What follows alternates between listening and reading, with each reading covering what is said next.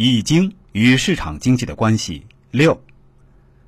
朋友们，我们接着上次的话题，在一个相对平等的社会里，要达到道德上的治理，重要的一点是解决如何正确对待私的问题。我们应该看到，自己和别人是平等的，自己的私和别人的私也是平等的。我们要约束自己，私并非坏东西，侵犯别人的私才是坏东西。私原是人的本性。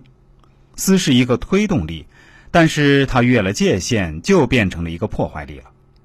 一个国家的实力投入和产出财富之比，与整体的道德水平有直接关系。整个社会的信用是每个人道德的总和。一个有良好信用的社会，是降低经济运行成本的保障。在市场经济社会，道德的形成需要权威，对不道德的人，仅劝善是不够的。更需要特殊的力量，为成文法是最高的特权。每一个社会的进步无不如此。商品经济的德流动着等级和特权的血液，它要求每个人克制自己的各种欲望，把私心看成一种罪恶的根源。一个讲道德的人必然无私，而显见的等级和特权严重的私，又无时无刻践踏着崇尚的德。直接诱导着人心失衡涣散，各自为政。宗教式的劝善失德，最终演化为一种崇尚。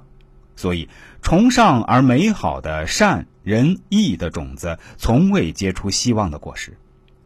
市场经济首先是追求个人利益的经济，它的特点就是每个人的利益都得到承认，没有人例外。通过明确自立的合德合法性来确定人的平等性。促进守德者形成优势，令私成为推动历史前进的动力，而这种动力是来源于人对利益的追求。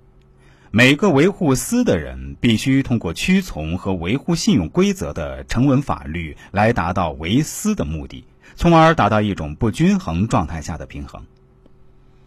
综上所述，传统的商品经济品德表现为放任中的自觉。私与特权是倒置的，市场经济的德，则是在威慑下的自律，充分考虑到了人性。从特权经济到平等经济，是人们追求人权和法治的必然趋势。